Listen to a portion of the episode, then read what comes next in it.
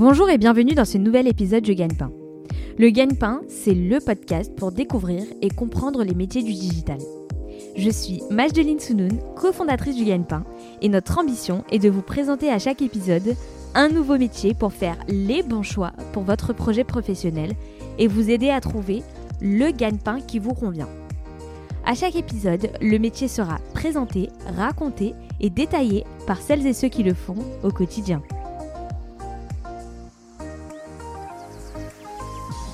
Bonjour et bienvenue sur le Gagne-Pain. Nous recevons aujourd'hui Alexandre, chef de projet e-commerce. Bonjour Alexandre. Bonjour. Merci d'avoir accepté notre invitation.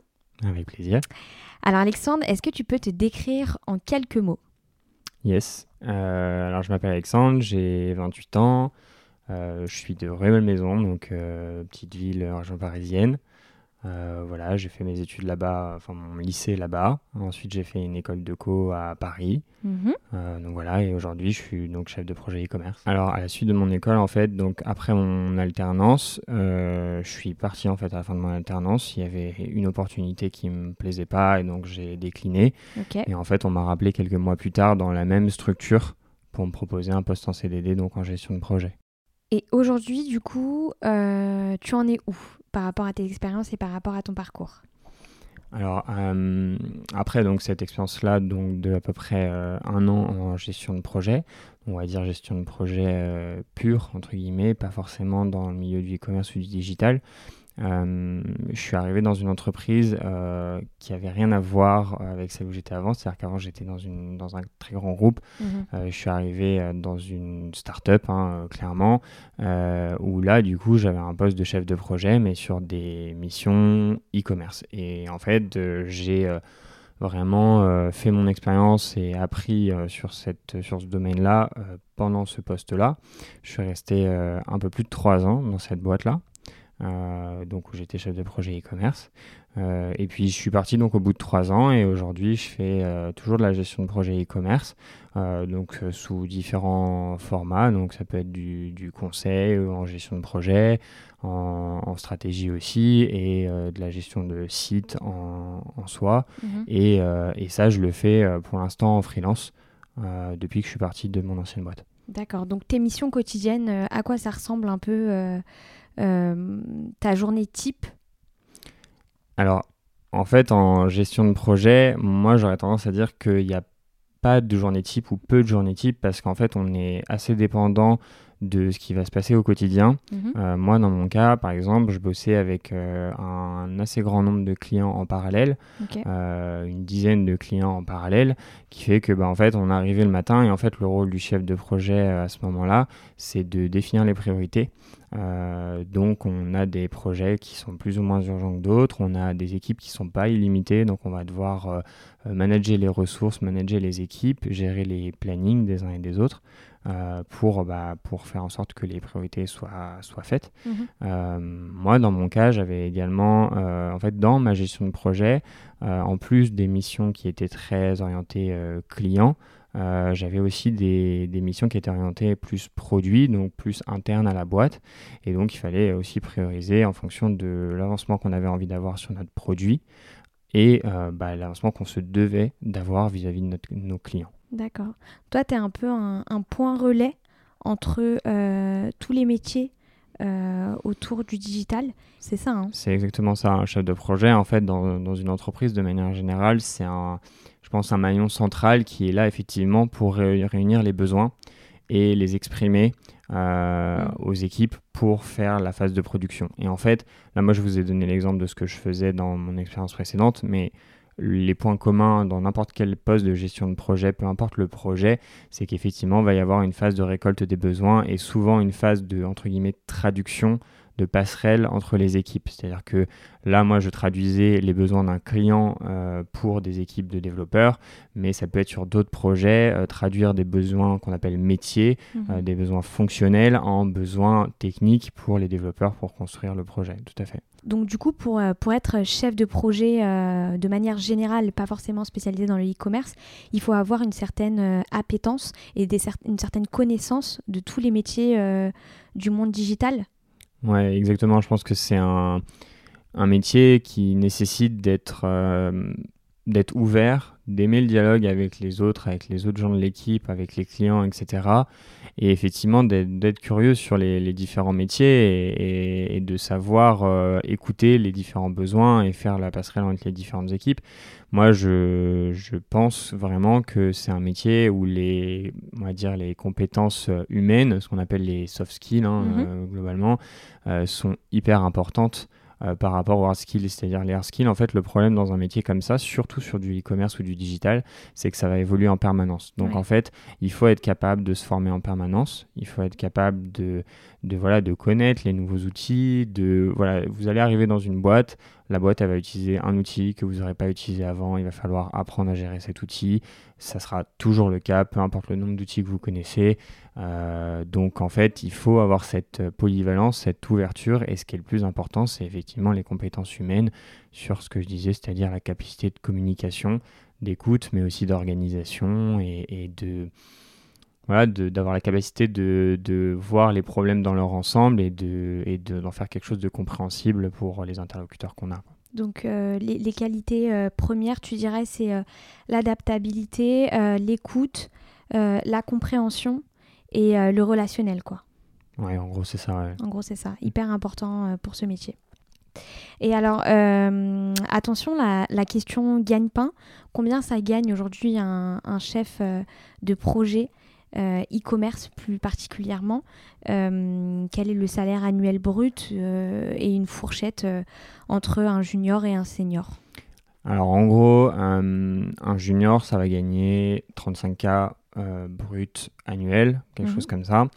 Euh, un plus senior, ça peut gagner entre 45 et 50, on va dire, euh, toujours brut annuel. Après, ça va évidemment dépendre de quand vous êtes junior, potentiellement de l'école que vous avez faite, euh, et quand vous êtes plus senior, de l'entreprise tout simplement dans laquelle vous êtes et des expériences que vous avez avant. Euh, voilà, 45-50, je pense que c'est une bonne moyenne, mais ça peut être plus élevé si, euh, en fonction des entreprises, en fonction des projets, etc. ok, super Alexandre. Pourquoi tu as choisi ce métier de chef de projet e-commerce?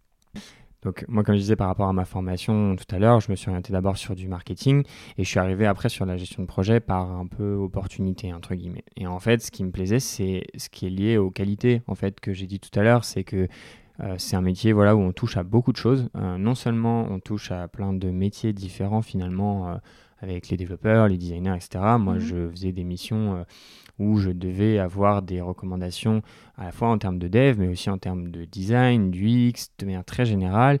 J'apportais aussi des recommandations stratégiques à mes clients. Euh, donc voilà, ça touche à beaucoup de sujets. Et, euh, et en fait, c'est toujours un plaisir d'être dans l'échange, d'être ce point central dans la boîte. Et c'est vraiment ces qualités-là qui me plaisaient. Et en plus de ça, dans cette diversité, moi, j'avais l'opportunité de travailler avec euh, plein de clients différents qui dit plein de clients dit plein de projets euh, qui euh, bah, parfois sont hyper intéressants, parfois moins, mais du coup on, voit beaucoup de choses différentes et ça c'est cool. Quelle est la tâche euh, qui te plaît le plus et celle qui te plaît le moins? Alors celle qui me plaît le plus, je pense que c'est la partie où on définit en fait les besoins avec le client, mhm. parce que c'est aussi une partie où on peut faire part de son expertise euh, moi, j'ai, comme je vous disais tout à l'heure, j'ai travaillé avec pas mal de clients différents. Et en fait, ça permet d'avoir une bonne vision d'ensemble, ce qui fait que quand un client vient nous voir en disant mon besoin c'est ça, ça permet de lui répondre et de lui dire ok je vois où tu veux en venir, je vois ce que tu veux faire, mais euh, à ta place je le ferais peut-être plutôt comme ci ou plutôt comme ça. Et ça donne lieu à des moments d'échange avec le client. Et en fait on se projette assez vite dans des projets qui sont pas forcément les nôtres mmh. mais, mais du coup auxquels on s'identifie parfois. Et ça c'est hyper intéressant. Et, et voilà. Et parfois on a des très bons échanges avec les clients. Sur le moins marrant, on va dire, la partie très euh, organisationnelle de gestion de planning, voilà, il faut, faut quand mm. même aimer, euh, euh, aimer être bien, bien carré, bien structuré, bien organisé, modifier en permanence pour bien gérer les priorités. voilà, ça, ça c'est pas forcément la partie la plus marrante. Je pense que ça peut plaire à, certains, mais voilà. Il faut se former régulièrement pour, pour garder le, le cap en tant que chef de projet e-commerce? Alors euh, je pense que le plus important, c'est de rester à l'écoute en fait de ce qu'on voit autour de nous. Moi, l'avantage, c'est que comme encore une fois, je travaillais avec pas mal de clients différents, je voyais un peu ce qui se passait aussi mm. et je, regardais un peu ce qui se passait sur le marché.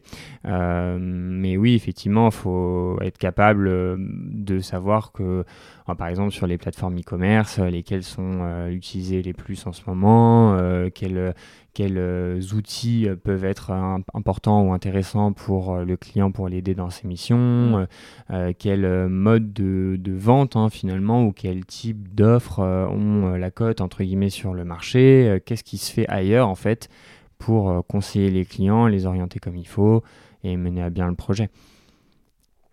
Donc il faut vraiment se tenir au courant par le travail, par les clients et par l'actualité mais euh, est-ce qu'en dehors de tout ça, il y a des formations concrètes euh, que toi tu as faites ou euh, des certifications?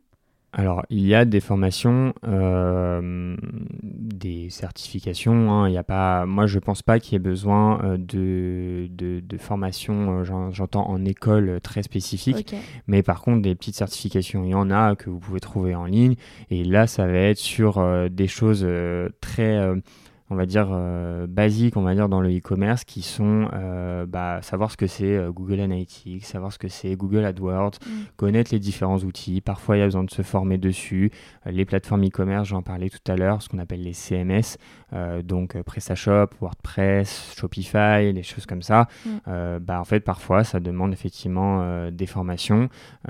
et sur la partie gestion de projet pur, euh, voilà, il faut savoir qu'on est, en termes de compétences, on va dire, euh, euh, techniques, d'outils qu'on utilise, ils peuvent énormément varier d'une entreprise à l'autre et ils ne sont pas forcément figés et très structurés, ça dépend des entreprises. Par contre, il y a des méthodes voilà, qui sont très euh, connus et qui, qui, voilà, qui doivent vous parler à ce moment-là, c'est euh, les choses comme les méthodes agiles qu'on entend beaucoup en ce moment. Donc euh, voilà, le, le, Kanban, le Scrum, mm. les choses comme ça. toutes les différentes méthodes de gestion de projet, il faut au moins que ça vous parle, que vous sachiez plus ou moins ce que c'est. Je vous dis pas que vous allez l'utiliser pile poil comme c'est écrit dans la formation au quotidien, mais clairement ça vous aidera. Euh, donc voilà, c'est vraiment ces parties-là. Et après, bah, comme je vous disais tout à l'heure, sur la gestion de projet, surtout en web, e-commerce, digital, vous êtes souvent amené à travailler avec des développeurs.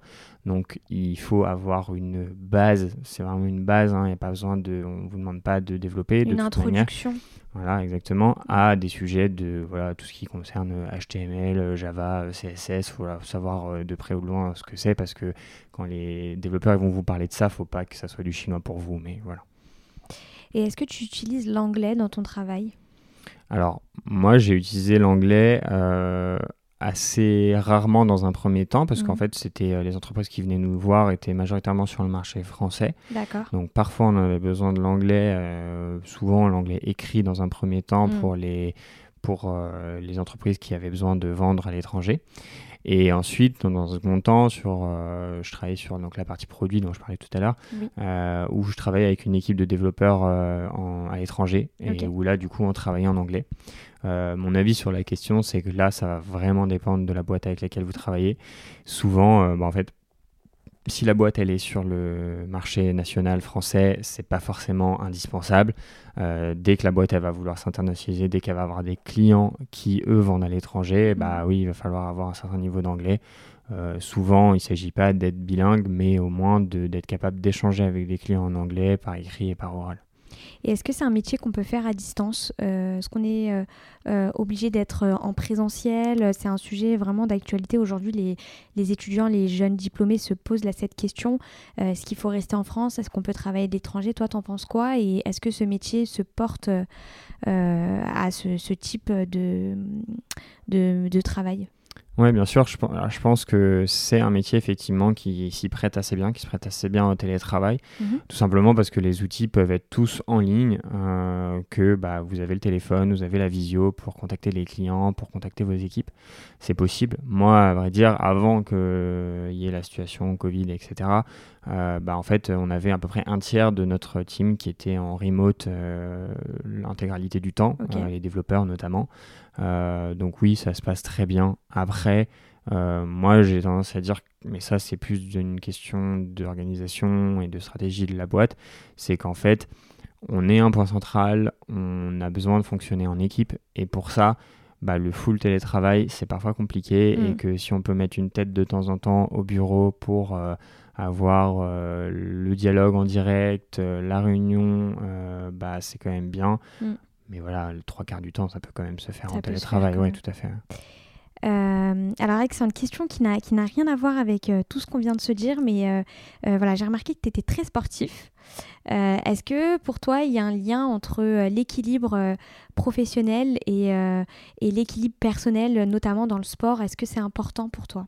C'est oui, hyper important. Moi, c'est donc comme je disais, c'est comme c'est un poste, euh, le poste de chef de projet assez central et où on doit énormément s'adapter. C'est un poste qui peut, être, qui peut être générateur de stress. Mm.